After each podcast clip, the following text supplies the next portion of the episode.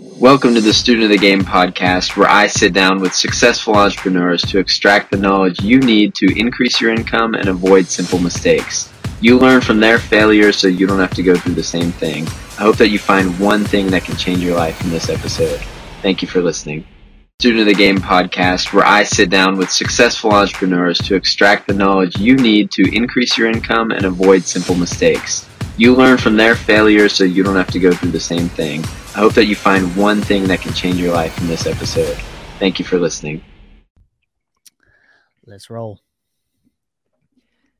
Thanks for tuning in to the Student of the Game podcast. Today's guest, we've got Chris Luna out of San Diego, and he is going to tell us all about how to get some real estate deals, how to add value to them, how to make more money off of your first real estate deal.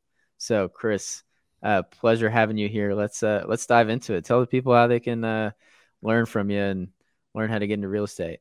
Yeah, yeah, absolutely. I'll just go back into my backstory. Kind of before I bought the real estate, you know, I always wanted to be an entrepreneur, a business owner. And I think that stems from my childhood. When I was a child, I I had like I was selling candy, I was wholesaling like soda to like my my neighborhood friends. I would like buy it at Costco and then like sell it to them and like make a quarter. So I've always like had this entrepreneur spirit when I was uh, a, a little boy, and so I think when I got older, I was like, okay, I'm going to start a business. So I dove into a cell phone repair company called iGeeks. Started that with no outside capital, just did it myself. Solopreneur. That was probably my biggest mistake with that company, but I grew that company over the span of 10 years. Took a lot of the money I was making from um, running that business and I started just pouring it into to real estate. And uh, I we can go into real estate later, but kind of the lessons I learned when I was running my business by myself was yeah. Well, how old were you when you started that business first?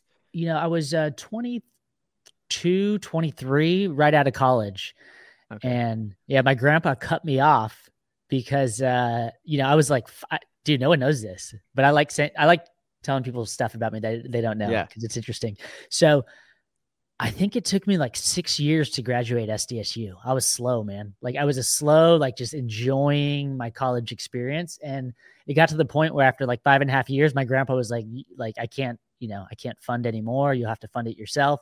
So iGeeks came out of necessity. I had to, you know, my back was up against the wall. Otherwise, I was moving back to Sacramento, which I didn't want. So if there's a lesson in that for your viewers, for the students of the game, it's, you know, sometimes when your back's up against the wall, it causes you to move in a direction that's better for you. Because my grandpa could have continued to pay for me, but that would have just been making my situation worse because I'd be dependent upon him. Yeah. And why cell phone repair? Just something you already had experience with? Yeah, well, there was a need in the market, right? So uh, it's I'm a soft, or maybe I'm a freshman, and I have an iPhone 3G, and I drop it at my fraternity party, and I'm like, uh oh, this is not good. My mom's not going to be happy about this when I come home for Thanksgiving break. You know, my parents were all on me about that type of stuff. So I go on Amazon, uh, and I look up the parts, find the parts, find it on YouTube how to fix it, and I'm kind of like tinkering and enjoying it. I'm like, oh, this is kind of cool and fun.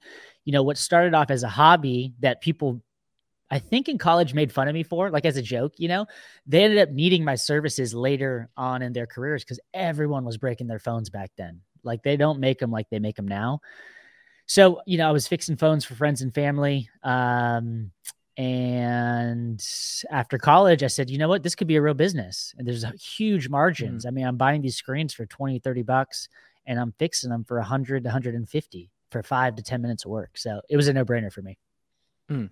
Yeah. So, it, I mean, was it paying for college or paying for everything, or like how much money do you make fixing phones? So, I mean, I think my first target was a hundred thousand, and I I exceeded that. I think one. Year. Oh year, wow. Oh yeah, yeah. That's way more than I thought.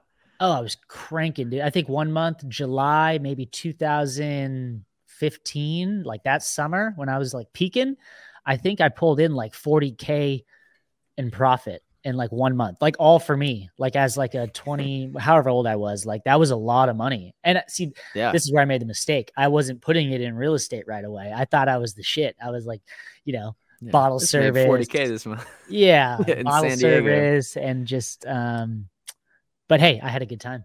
It was a good time. Yeah. Hey, good, good party school, right? Oh man, the best. My experience at San Diego State, I hope my kids go there someday because they they will have a good time. That's what it's about. Yeah, you want your kids to go to college, or if they want to, they want uh, you know, maybe back you asked me that five years ago, and I'd be like, yeah, I'd want them to do that. But I understand now that that's on them. If they want to go, great, I support it. If they don't want to go, I support that too. I, it's I'm gonna let them live their lives. Okay, so yeah. yeah, love it. That's I guess the way it should be. Yeah. So so so with the the phone repair company making easy easy six figures in your 20s uh, mm. wrapping up college. And then did you say you sold that company or what did you do with it? No i actually kept it. I still have the rights to it. I figured okay. if anything ever goes wrong like i'd have that to fall back on. Um not sure if it was the right decision. I, I would actually say looking back on it it should have been burn the boats mentality and i'm not going back to that business no matter what and i'll have to succeed in real estate. Obviously i've been successful in real estate so i'm happy with how it all turned out but yeah, that's yeah. How are you getting customers other than just friends? Yelp. Yelp, Yelp, I had like, yeah, I built it to almost 400 plus five star reviews. So if you're in Pacific Beach, the the thing that we realize from a marketing perspective is is very simple. People are going into Google and typing in the words iPhone repair.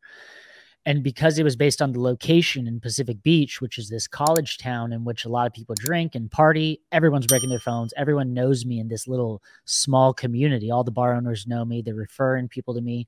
And it just spread like wildfire. I was like the guy to fix phones between 2012 and I'd say about 2021 at San Diego. Well, what started in Pacific Beach, small little office, like my rent was 400 bucks. Like it was nothing. And then just my time.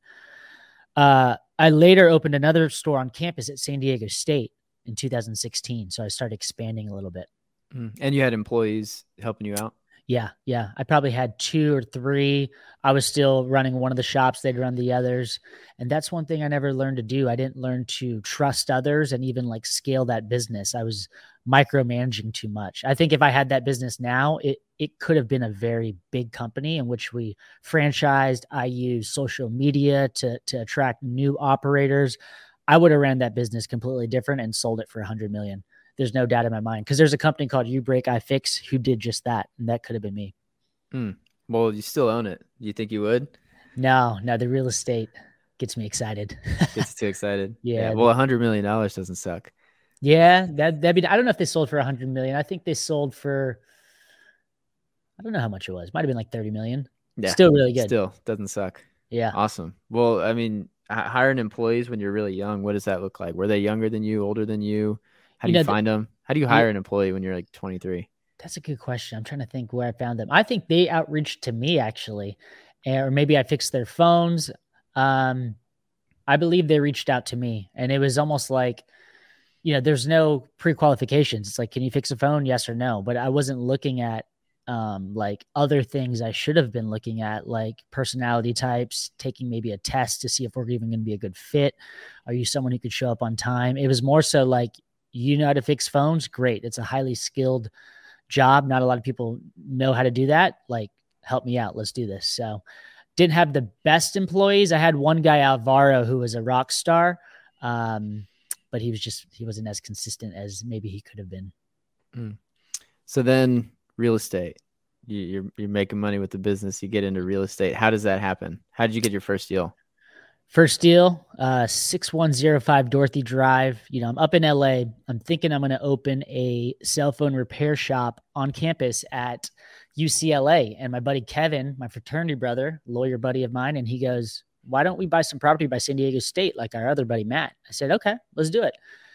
So I leave UCLA, decide I'm not going to open a shop there. I didn't like the location. It was overpriced, kind of a weird spot. Come down to San Diego, back to San Diego that, you know, that later that week. And driving around San Diego State, kind of just looking, and then something pops on the market. And I see a property up here on Dorothy, which is like across street from San Diego State.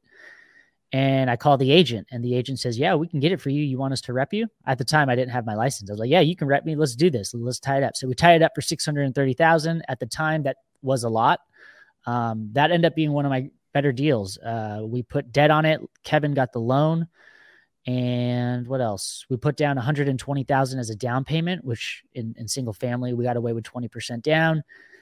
And uh, yeah, we closed it 30 days, closed the deal. I rented it out for 5,000 to students. I think the mortgage was like 2,800. We were cash flowing. I thought it was a genius. And that that's mm. how it all started. I mean, I'll tell you a second story later on about what happened with that deal, but that's how I got my first deal. Yeah. And the business is how you got the cash to the down payment.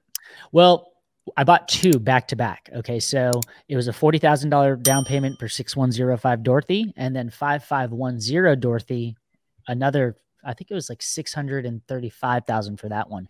So we bought two back to back. And the story with that is I actually used a line of credit against iGeeks, my business, and Reliant Funding basically gave me like $20,000.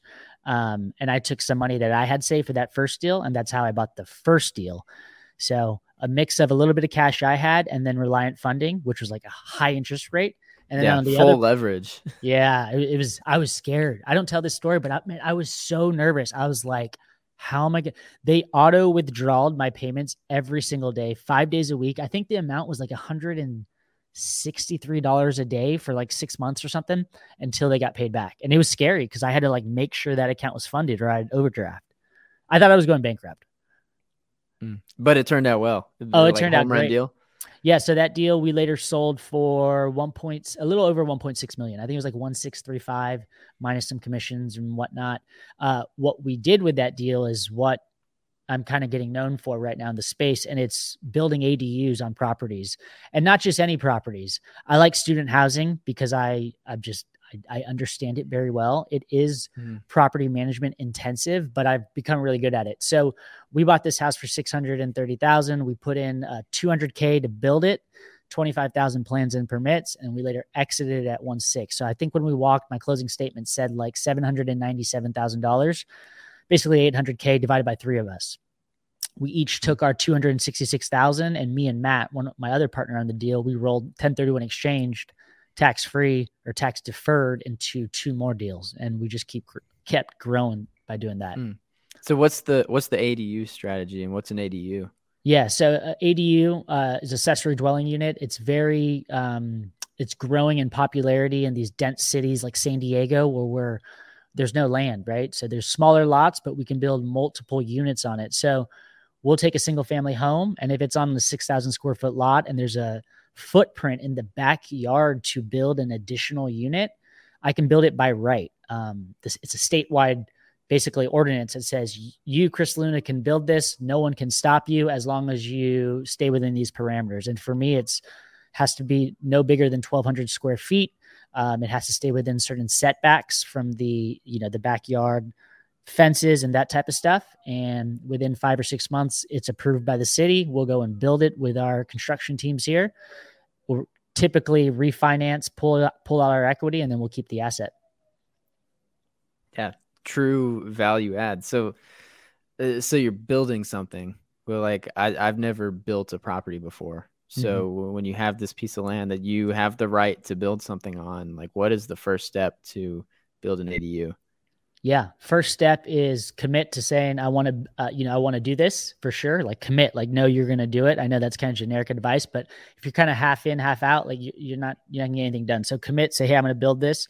Uh, after that, go to a, an architect because they're smarter than me. And so I go and work with people who are smarter than me that, that know the code, understand what is possible. What is the, the, the max we can build here. Right. So I'll go to say, Kim or ADU Geeks or Multitasker, any of these groups here in San Diego, and they'll say, Chris, you can build 1,200 square feet here, or they'll say on some of these lots, you can build nine units or 10 units. Whatever they say, I usually make the decision, run the numbers on that.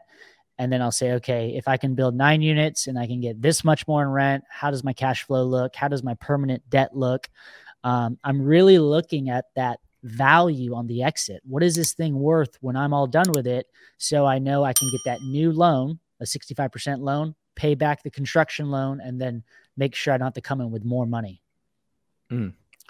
So yeah, architect's the first step, and then she's going to run it through the state or the city. Uh, plans and permits, get those approved. That's pretty easy. You just kind of jump through some hoops. She handles it all. You pay her There'll be city fees for me. They're like four thousand bucks. Development fees four thousand. Water and sewer fees. Architect fees eight thousand. It all adds up to be 25, 30,000. and boom, you're off to the races. You you stamp plans. You go and build it. And you're looking to buy say a single family house specifically with opportunity to build an ADU? Um, that is that has been the business model in which I've you know created millions in equity around San Diego State. Uh, we could do a similar business model, not around San Diego State, uh, more of in a kind of up and coming neighborhood. We call that North Park here in um, San Diego, and it's you know the working professional. It's uh, the middle of the city. You got a lot of a lot of movement. It feels good when you walk around there, right? And it's not student housing. This is more of just you know people working professionals who who want a, a nice clean place to live and that model works but what we're doing is we're basically looking for multifamily zone properties because of that zoning i know already in my head that it allows me to build much more than one adu i can build three four five nine just depending on the floor area ratio. Um, there's some huge opportunity in, in, that space right now. Hmm. and is it does it make sense outside of california? Um, I'm not sure on that. I know it would make sense in LA. We're working on some deals out there. I'm, I'm currently working with two people out there, um, and they're looking for deals. One, one of uh, Irina, she's an architect out there, so she and Anna GC, so she's kind of learning the code, which is good. That's her value add to me. I'm more of the operator, raise the money type of guy. Um, and then I have Colin also out there looking at deals. Who, so they they're there, and I like that. Um, I know we will do this in LA eventually. It's just a matter of time. I like that when you build in LA for X amount, um, the exit like what it's worth. The it's just like San Diego. The price per unit's like 400 a door, 500 a door, 600 a door. It's worth a lot of money. So that that is exciting. That spread of what I can build for and what it's worth. It's it's a grown man's flip at the end of the day. But we like to keep the properties. So San Diego, LA. Um, my buddy Christian uh, up in Washington, he just told me they're pushing ADUs too. So it's becoming more mainstream. Uh, Nate out in North Carolina told me ADUs are thing. So I there's a lot, there's enough to go around for sure. Okay. Yeah, I was, I was just curious because it's not really something I see a whole lot here on the East Coast. It happens every now and then, just when there's the right opportunity. But I look at California and say I would never invest there. Like yeah. you, you couldn't get me to, but then yep. you are successfully doing it. Like you could you could do one of these deals right now? Oh, I, I have two. I'm meeting with a seller tomorrow for a deal by San Diego State, and then we have an off-market deal in North Park. So exactly what I told you. I have deals pending right now. Um, I might go and bring him to a the Tykes community, which is Ryan Pineda's community, and we might go and take this thing down together. Him and I were just texting about it uh, earlier this week. So that's an opportunity we're working on. And yeah, so the the reason why San Diego gets a bad rap, I, I want to address this, and let's let's make a sound clip out of this one. People give it a bad rap because guess what?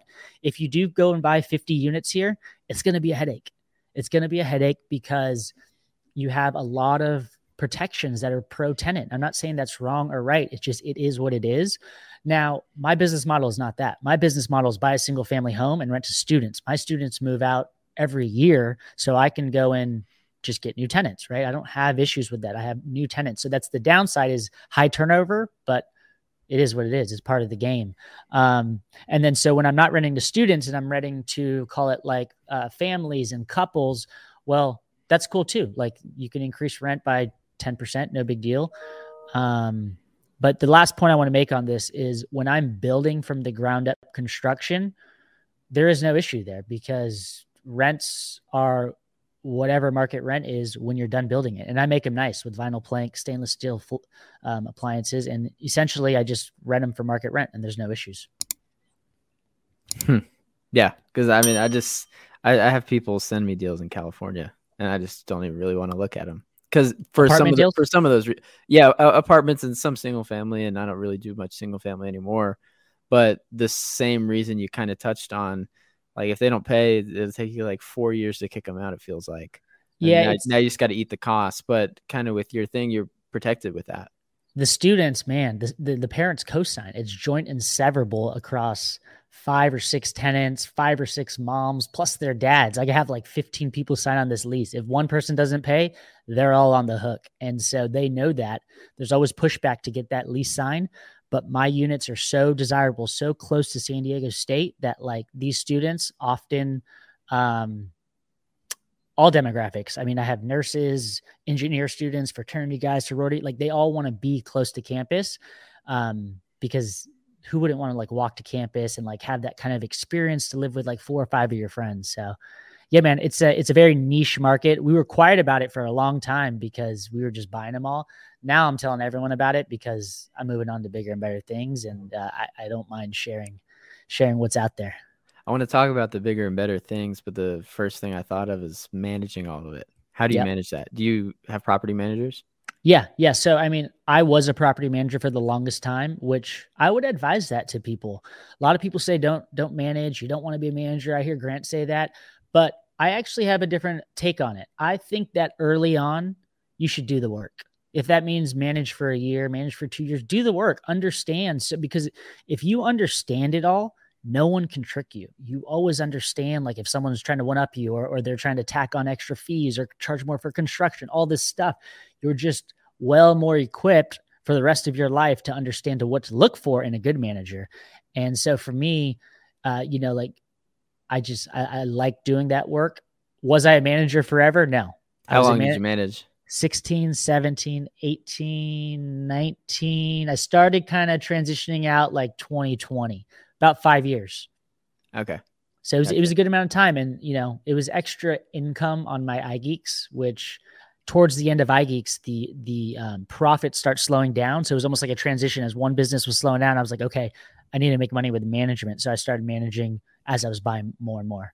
Yeah. For my You're managing other people's properties as well or your own? Our, our properties. Yeah. We're managing Okay. my properties. Yeah. Just your properties. Gotcha. I was doing property management for I think two years for our properties. And yeah, you learn so many lessons, like uh exactly what you said.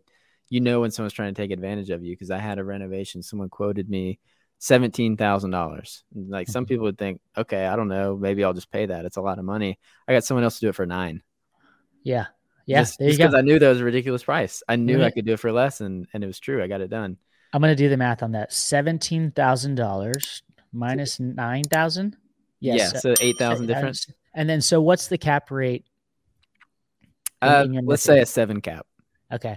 Okay. Whether it was like a capex expense or I'm, my, my point is this if you were able to save $8,000 in a year on anything, it could be any type of expense, right?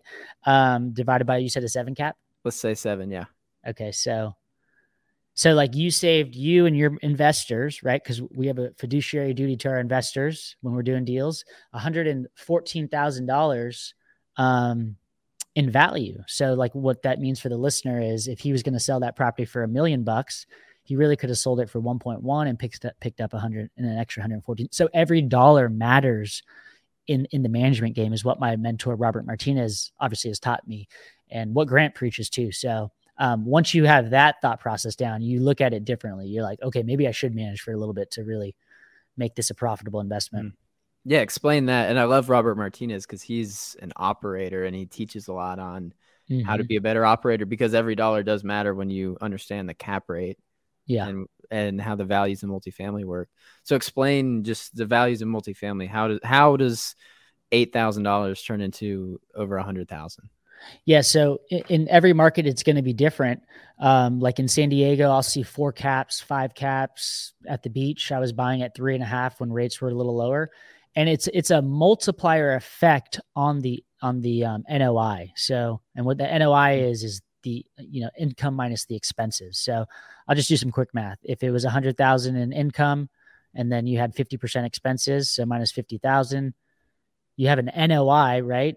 Basically, a profit of fifty Net thou- operating income. yeah, of, of 50,000. Now, depending on the market, you know, if you're in Texas, maybe the cap rate's five and a quarter or six. So it's different upon markets. But like here, let's just say divided by, you know, five cap right now, you know, that, that gives you a, a valuation of a million bucks. So Every fifty thousand dollars means a million on the back end yeah, in San. Diego.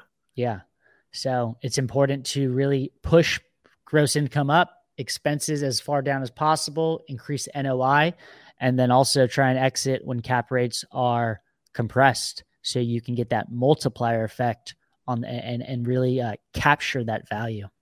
Yeah, that's incredible. That's that's the power of multifamily that I think maybe uh, I mean I missed it like uh, until I really learned about it. I didn't understand that there's such a multiplier on the values of all commercial real estate, really. Yeah. Most commercial real estate works the same way based on the income. So how did you end up, you know, buying a couple houses, adding some ADUs, making some good equity 1031s? Yeah. How'd you end up doing what you do now? R- real quick on what on what you said. Actually, no, I forgot what I was going to say. I blinked out. But It um, happens. Yeah, it, it happens. It was about the it was about the NOI and the cap rates. Oh well. Uh, how I continue to get deals.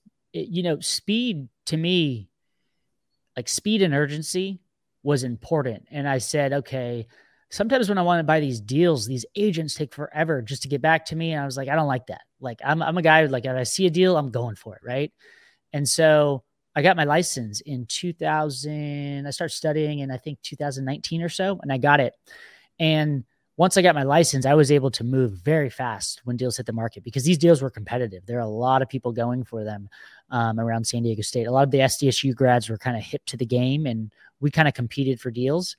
And so when I got my license, and I happened to own a cell phone repair shop on campus, now all of a sudden I'm the guy. Like I'm there every day, and that was my competitive advantage. Is I would drive around in circles. I had my little path driving for dollars. And what I would look for is for sale signs. I would look for them specifically going in. I would drive around once a day. I see a for sale sign go in. I'd call the agent. I'd say, hey, you know, how much is this going to hit the market for? And can I just tie it up in escrow? Can I buy this? Like I own this, this, and that. Like I will get this deal closed. I also own the cell phone repair shop on campus. I went to SDSU. I just it's a sales game, right? Mhm. And so I got bought a bunch of properties, like one after another, nonstop between 2019 and 2022. I, I, I was on a buying spree. I'm talking one a month for years. wow. Yeah.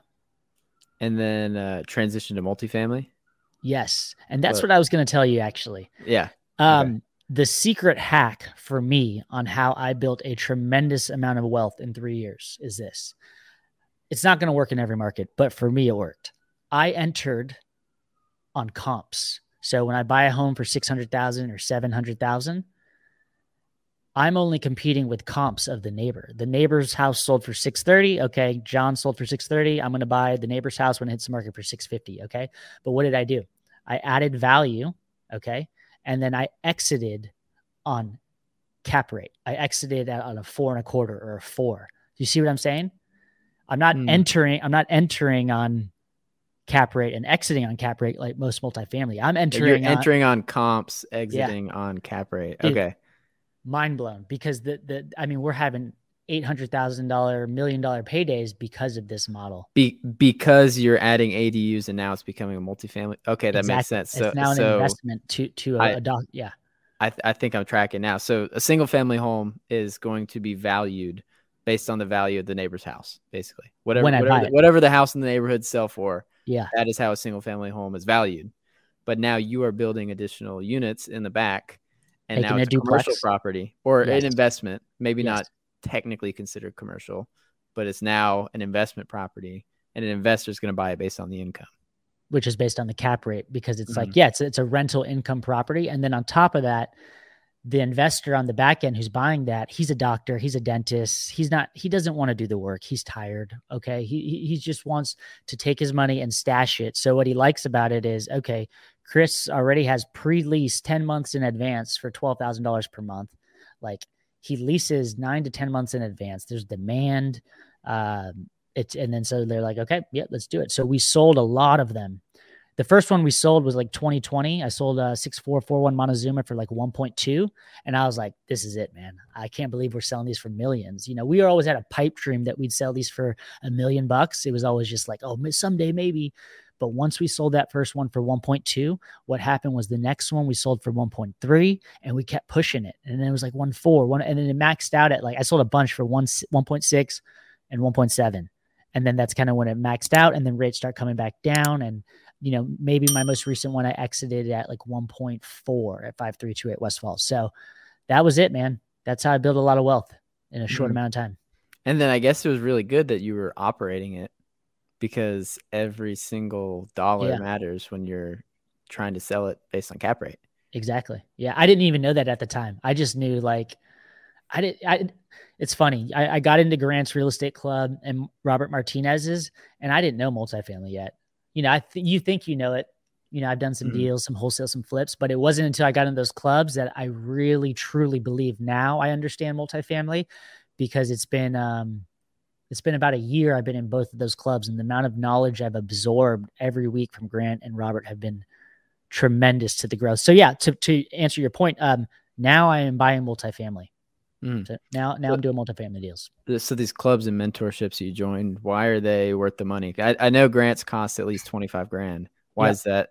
Why would you pay twenty five grand to be mentored? Yeah, because I'm getting like like one of the best in the world, in my opinion. Overall, you know, maybe he's not the, the smartest when it comes to whatever this or that, but in general, with everything, I'm talking marketing, I'm talking how to get deals, I'm talking basically just model his success.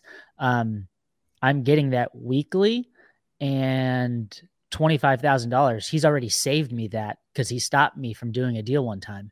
So that deal would have it, it, it could have like destroyed my wealth.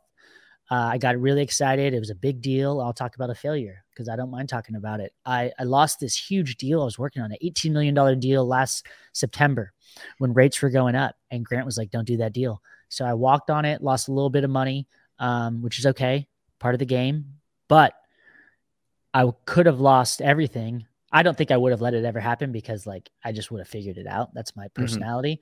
But you know, maybe he saved me a big headache of having to go through all of that. Worth Yeah. millions. So yeah, Yeah. the 25 What, what what what happened with that deal? so it was very tough to raise money because rates were going up, right? September, Mhm. October, November during my escrow.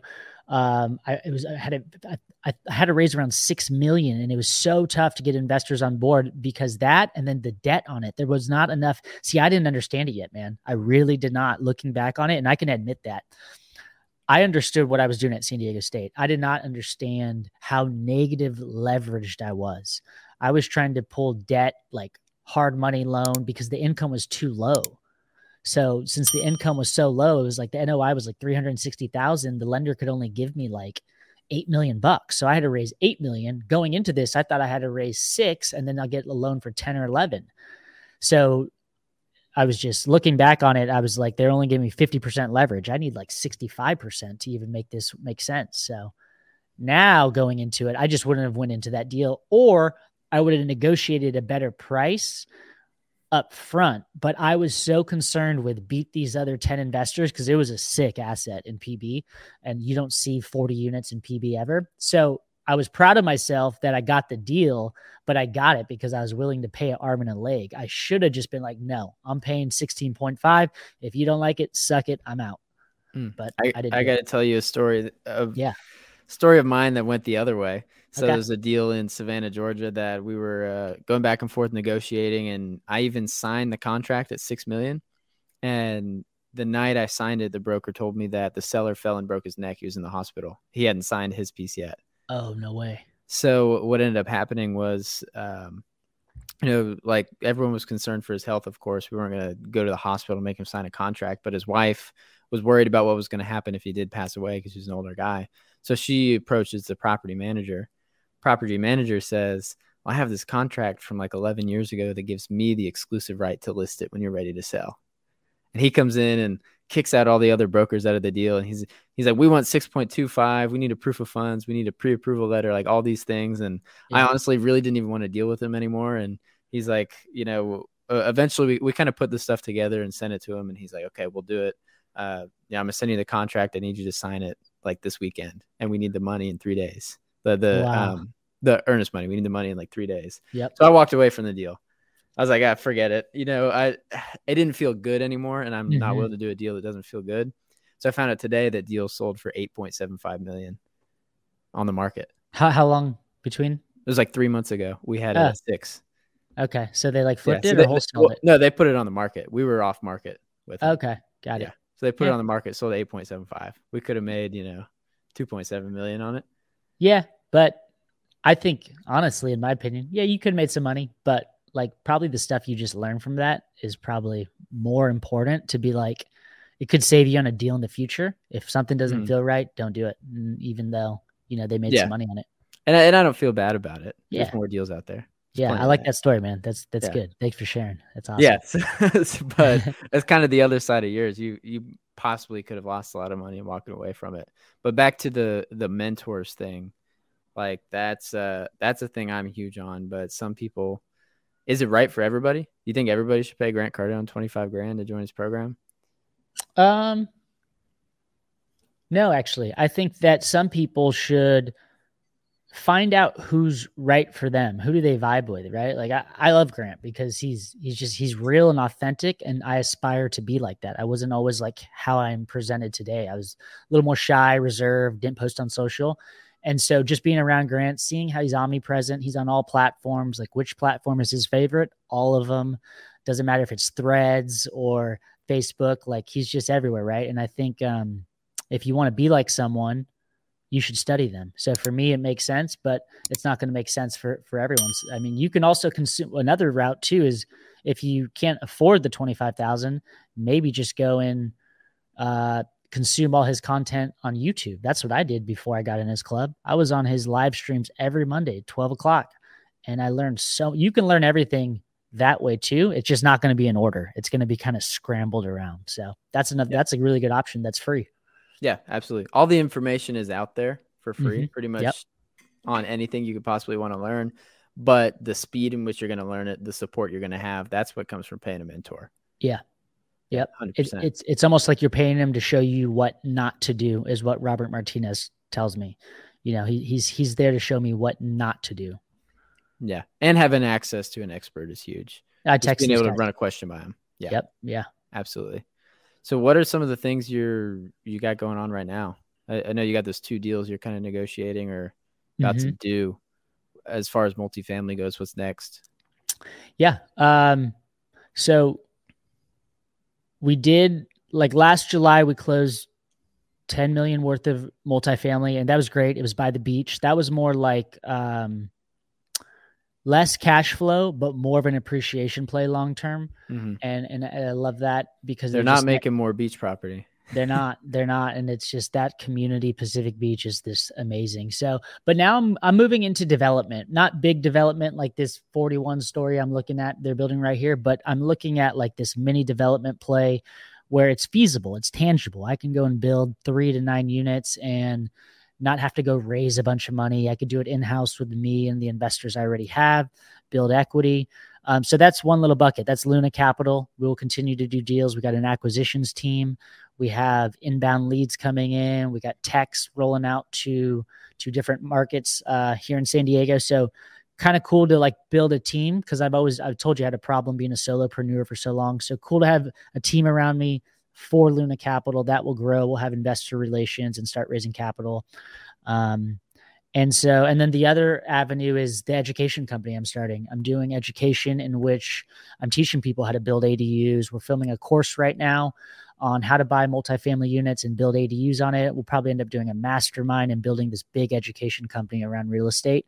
Those are two buckets that I kind of pour into and all the content you see on all the platforms is for to get the attention of people and i'm just going to go look to do business with 15 to 20% of them whether it's at a deal at luna capital or education and then we can go and partner on deals later after you've been through all the courses and masterminds and you know i trust you so after that we'll go do deals together how do you manage your time with starting that many companies yeah dude that that's a great question because it's crazy how it all happened it's like all of a sudden I'm doing everything at once. Um, Calendly.com. Like ever since I got my Calendly, it's so nice. I only do podcasts now Thursday, Friday when my my you know I have more time to be free and more relaxed. Uh, earlier in the week, no more podcasts for me. It's like get stuff done.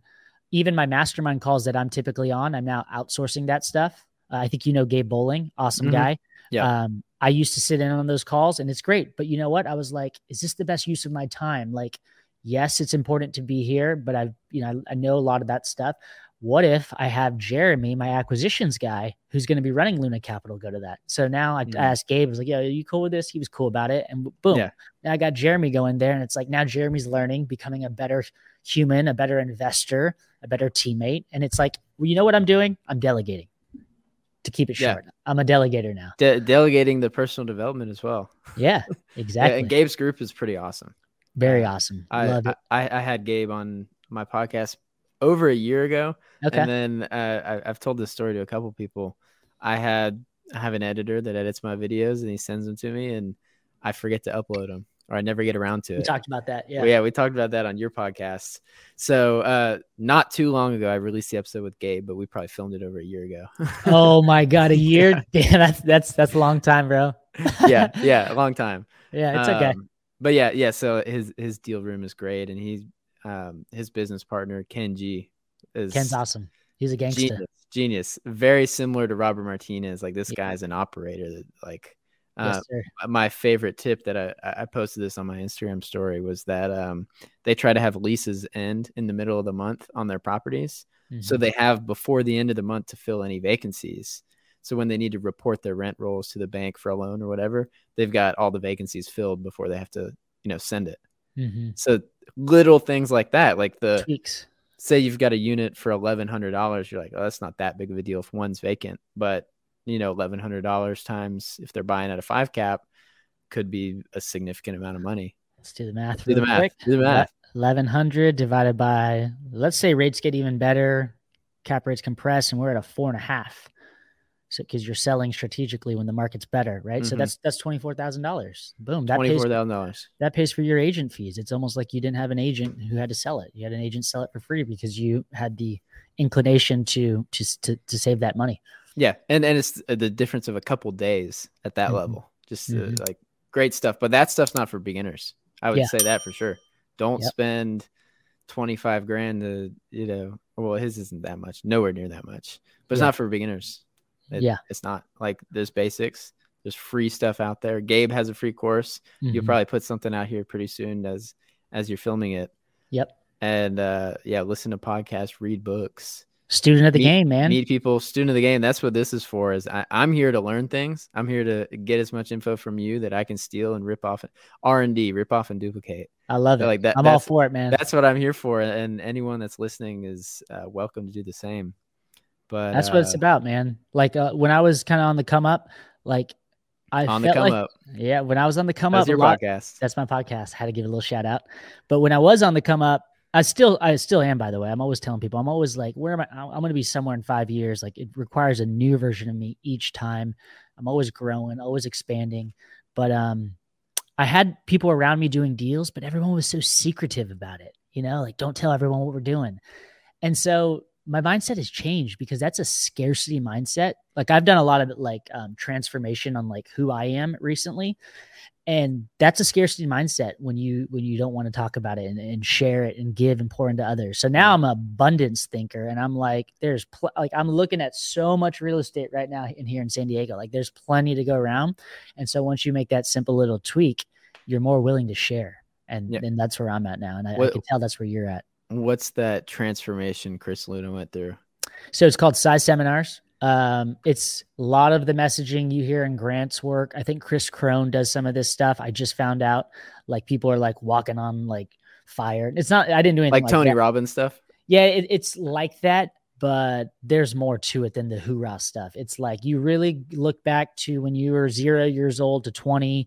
You see how you're raised, how your parents' limiting beliefs were projected on you. A lot of this stuff that uh, you just kind of bury inside of you and you just store it in there. You know, I was picked on in high school, those types of things. And then it, it, they add up. And then so you, you really have to peel back the layers and find out who you are and uncover that stuff. And the main thing is you don't just like fix it, you become aware of it. And once you're aware mm-hmm. of it, then when stuff arises, you can just pivot, make a move, address it, not run away. So that's how I've changed recently. yeah better awareness just leads to better choices Yep. So just about finding finding out who you are Yeah. It's Yeah. been it's been huge in my in, in in what I've done recently. I mean, six months we started the six social media thing and I, I went from just being me to having all these awesome people around me. And I that's something I want to talk about real quick is when when you start putting yourself out there on social media, what I realize is you attract your energy, whatever you're putting out into the world, negative, positive, whatever it is, you start attracting that. So what I'm seeing is, dude, people keep showing up in my life like out of nowhere. Um, and I'm attracting those people because they just see who I am. They see my real personality, right? On social. And like, so I'm getting the coolest editors, people like Brandon, Jose, all these people who just um, keep popping up into my life. And I think it's so great. And then like the podcasting has been good too. I'm meeting new people like you and making all these new connections and relationships with people across the United States. It's it's amazing. Do you have to deal with any imposter syndrome as you started putting yourself out there and telling yeah. people, hey, this is what I do? Yeah, I'm like always like at first I, would care too much. Like, oh man, like someone's gonna leave this comment. Even it happened to me on Threads the other day. I started thinking to myself, this is foreign to me. I, I start thinking about Twitter, and what I think about Twitter is there's a lot of smart people on there, probably much smarter than me, to be honest. Okay, so I started thinking like, okay, I'm gonna post on Threads, and someone's gonna call me out on something that's not true, and there's gonna be this huge ordeal, and it's gonna ruin my day. But then I was like, no, Luna, you're going back to your old ways. If you say something and it's not true, who cares? Just own up to it and move on. It's not the end of the world, right? It's just like yeah. go there to learn, provide value, pour into others. And maybe along the way, I'm going to learn some stuff too. If someone corrects me, it is what it is. It's a conversation. And I like that. Yeah. I, I had something similar happen actually recently. It just came to mind. Uh, the Chattanooga airport, Chattanooga, Tennessee, just made a rule that you have to, or your luggage has to be there 45 minutes before your flight, and which I thought was crazy because it takes 90 seconds or less to get through security. There's no line. Yeah. You walk in, you go through metal detector, you're at your gate. There's four gates. And and uh, so I commented on a post like, why would I show up 45 minutes early when it takes 90 seconds? And someone was like, because they got to run your bag through the check security, dumbass. And I was like, uh, you're right. I was like, yeah, I didn't think of that. Cool. Yeah. Yeah. Cool. okay. Yeah, no I didn't worries. delete it. I wasn't gonna. gonna uh, for a second, I thought about deleting the comment. I was like, I don't care. I just yeah. commented, oh, makes sense. Yeah. like whatever. No one cares. The yeah, post just, is no one's gonna see the post after like 72 hours anyway. Exactly. Just move forward from it. No big deal. Someone someone mentioned something the other day to me, a, a comment. What was it? It was like he was like, stop ruining our our housing options because I build ADUs and he thinks that like there's people that are for it and there's people against it, right? It's mm-hmm. like the not not in my backyard people. And so I didn't respond, but in my head, I was thinking, like, I'm actually providing good housing, clean housing, much better housing than I had when I went to San Diego State. There's so many pros to it. But then I started mm. thinking, like, a little bit of empathy. Like, where is this guy coming from? Either A, he's just like a really sad person. Maybe he just lost his job. Like, he's probably going through a lot too. So I was like, you know, you empathize with people and whatever, and you move on. Yeah, whatever. And, and the thing about posting on social media that helps me get through it is like, in the grand scheme of things, nobody's really going to see it. Yeah. And honestly, they're probably going to forget about it. Mm-hmm. Like our our attention span is so short. Doesn't it's matter. Getting, just just keep keep getting out there. It's getting shorter and shorter, right? It used to be like I forget someone posted this. I think uh, TJ did for Multitasker. It was like TikTok was like really short, like four seconds, or no, Instagram was longer. Like people would go through posts, and then it got shorter with Reels, and then now it's even shorter with Threads because you're just reading like four or five seconds next, next. It just gets shorter and shorter. Mm-hmm. Interesting mm-hmm. thought. Yeah. So what what is what is your overall strategy with the social media? Uh, post on every platform at least once a day. With Instagram, I'm starting to pick up to twice a day because I'm now I'm really pushing the threads. Well, at least one thread and one reel. I, am still yeah. super bullish in reels. Like people want to know Luna. They want to hear my voice. Yeah. They want to see me, see my personality, and that's how that's how I'm attracting all these people around me. And as I build a big company, I think having that that those reels out there just it's going to attract more and more people to me i do like threads obviously because mm-hmm. of the astronomical growth it's had and i never get any love on twitter so i just feel like i'm talking to myself on twitter so i'm me either yeah I, I, feel the same way. So what, what do you post about twice a day? On just, on instagram? Uh, yeah just in general because i have the goal of posting every day but i don't know what to post every day.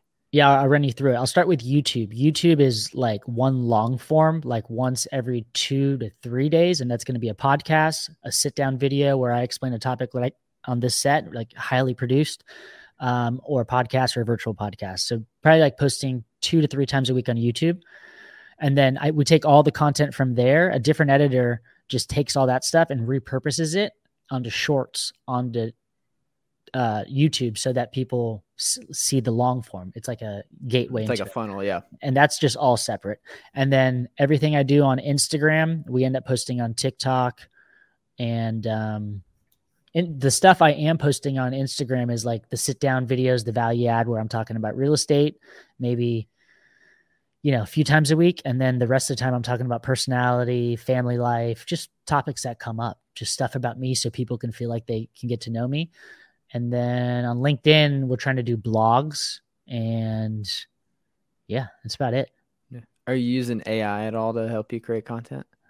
No, ChatGPT sometimes my editor uses to come up with topics, but I'm not using it personally. He comes up with those topics and we just kind of free flow and I answer them. Um, it comes out more authentic that way when I'm doing mm-hmm. those sit down videos. But I, I've recently I like the videos of me out front of the properties because a lot of people talk on social media, obviously, mm-hmm. and I mm-hmm. didn't want to be seen as that guy. And because I wasn't showing any of my success, I took a step back and I was like, you know what? Show success at least once a week so people know that you like you've been doing this, not just talking mm-hmm. about it. And I think that's huge because people see that like I'm not just a talker. I've made a lot of money through real estate. Mm. And you're actually doing it because yeah and, and and the education side of it is great because it actually is changing people's lives. It's mm-hmm. helping people get into real estate for the first time. Absolutely. But it's also a very scalable business model. You can teach 10,000 people easier than you can flip 10,000 houses. Yep. And uh, so some people see you know the bad side of that. They're like oh this guy's you know selling a course and doesn't do real estate. Yeah. And, and there's probably people out there that are teaching real estate that have never done a deal Mm-hmm. Um, so it, it is it is important to show, hey, I'm real. Like this is me. Yep. I'm talking about real estate because I've been doing it for years, and uh, this is a, this is a property I bought. And and you throw out the address stuff all the time. I like that. Like all the time. Go check it. Check the records. It's all public data. Yeah. Well, one thing I would say Grant and even my buddy Josh Villarreal would say was like be more specific with the numbers. So like if you make like I know I made 800K, but I just told you specifically. I remember on that closing statement, it was like $796,000 specifically because that was mm-hmm. my first big payday. You never forget that. But like in my video, I say 800K. So someone could see 800K and be like, oh, is he really they telling made that truth? up? But yeah, maybe I was $4,000 off. But then what they don't realize is I say we sold the property for 1.6 million, but I really sold it. I think it was like 1625 or 1635. So I'm mm. off on that too. We sold it for more. So I just I go with the numbers off the top of my head because I remember right. them so well. Yeah. Well, this has been awesome. I think you've you've taught me a lot of things, like just the um the strategy with the ADU, and I'd love to hear or I, I, guess just brainstorm how that would make more sense over here on the on the East Coast, just because I, I don't see a lot of people doing it, and I wonder why. But it's possible that it is it's more landlord friendly. It's not as necessary, maybe. Mm-hmm. Um, I don't know. Do you think maybe that if a more landlord friendly state, you don't really need to do that, or um, does that even matter? Where, where's the most dense part of town near you? Well, I live just north of Atlanta. Yeah. So the it's it's it's a pretty dense city. Okay, Atlanta then. So Atlanta, yeah. So I, am curious, like, how big do you think those those lot like are there a lot of single family homes or lots like that, or is there a lot of space to build, or not really? Because you're looking for dense. Yeah. There's okay. yeah, there's there's room to build for sure. That, yeah. See, San Diego, we're landlocked. We have the mountains and we have the water, right? Same with LA. So when you have mm-hmm. the water on one side and the mountains, you just you if you want to live in this town, it's it's all right there. So it's not going to be everywhere. But I had buddies say that they could do these out in North Carolina. So uh, yeah, like that's a pretty open area. So that was interesting. Um, Maybe it just depends on the city. You just happen to be in a city where it just makes perfect sense. Yeah, exactly. And what I would say is if you're not going to do ADUs, obviously, like you're in the multifamily space, yeah. like that totally makes sense. And what you're doing, what you're doing, like that's. Yeah. I prefer multifamily. It just makes more sense to me. It's like my yeah. my language. Yep. Yep. Yeah.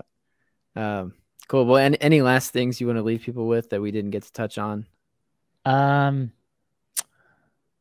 you know, I would say I'll get a little motivational here for you guys because oh, I just, uh, yeah, Buckle yeah, yeah. Give it to me. Give it to me. Yeah. So I posted a thread. I don't know if you saw it, and it, it was a thread of an air mattress in my back office. Okay, and so I remember I was like really depressed at this time because I was working really hard and there was like nothing was moving. I felt like I was stagnant. And when was this?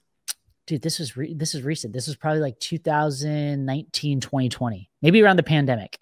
And it was a tough time because there's like very low interaction with other people. And I remember just thinking like, man, my business is slowing down. Uh, the school was basically saying I had to like shut close up my shop. I'm like stressing out. I only had two rental properties. I was like, I don't know how I'm going to live. And so I just, what did I do? I took that kind of like almost depression. I was like, I got to like work harder, right? And I pushed it into working harder, and, and I did, and I'm happy I did. But my my point of all this is a lot of people think it's just like super easy and it, it it's just going to show up, right? But you have to put in the time like every single day, and maybe you don't have to sleep in your office. I was a little, uh, I get a little obsessive when I do things, but you definitely have to put in the time. I know it's generic advice, but if you don't, nothing's going to happen if you just sit on your ass. So that's true. Well, Chris, I, I appreciate you coming on here, dropping dropping bombs to the Student of the Game podcast. Where can people find you and connect with you? First of all, I just want to say thank you for having me on the show. This this has been a great podcast. I haven't done too many of these, and uh, I felt like this flowed really well, and it, was a lot of fun. But um, yeah, people can find me on Instagram, Chris dot no, is it no Chris J like the letter J, Chris J dot Luna and everywhere else. Everywhere is Chris J Luna or Chris J dot Luna, threads, YouTube, LinkedIn, Twitter, TikTok, everywhere. Everywhere. Everywhere. Or lunacapital.us. I have that website. So awesome. Well, I appreciate the time. If you are still listening this long, I appreciate you. And we will see you on the next one. Awesome, man. Thank you. We'll see you next time. Thanks thanks for tuning into the Student of the Game podcast. If you listened all the way to the end, I would love your feedback. The best way to connect with me is to reach out through Instagram. Leaving a thumbs up or a review on whichever platform you're tuning in from will really help this podcast reach more people. So if you found it valuable at all, all I can ask is that you would do that for me. Thanks. Until next time.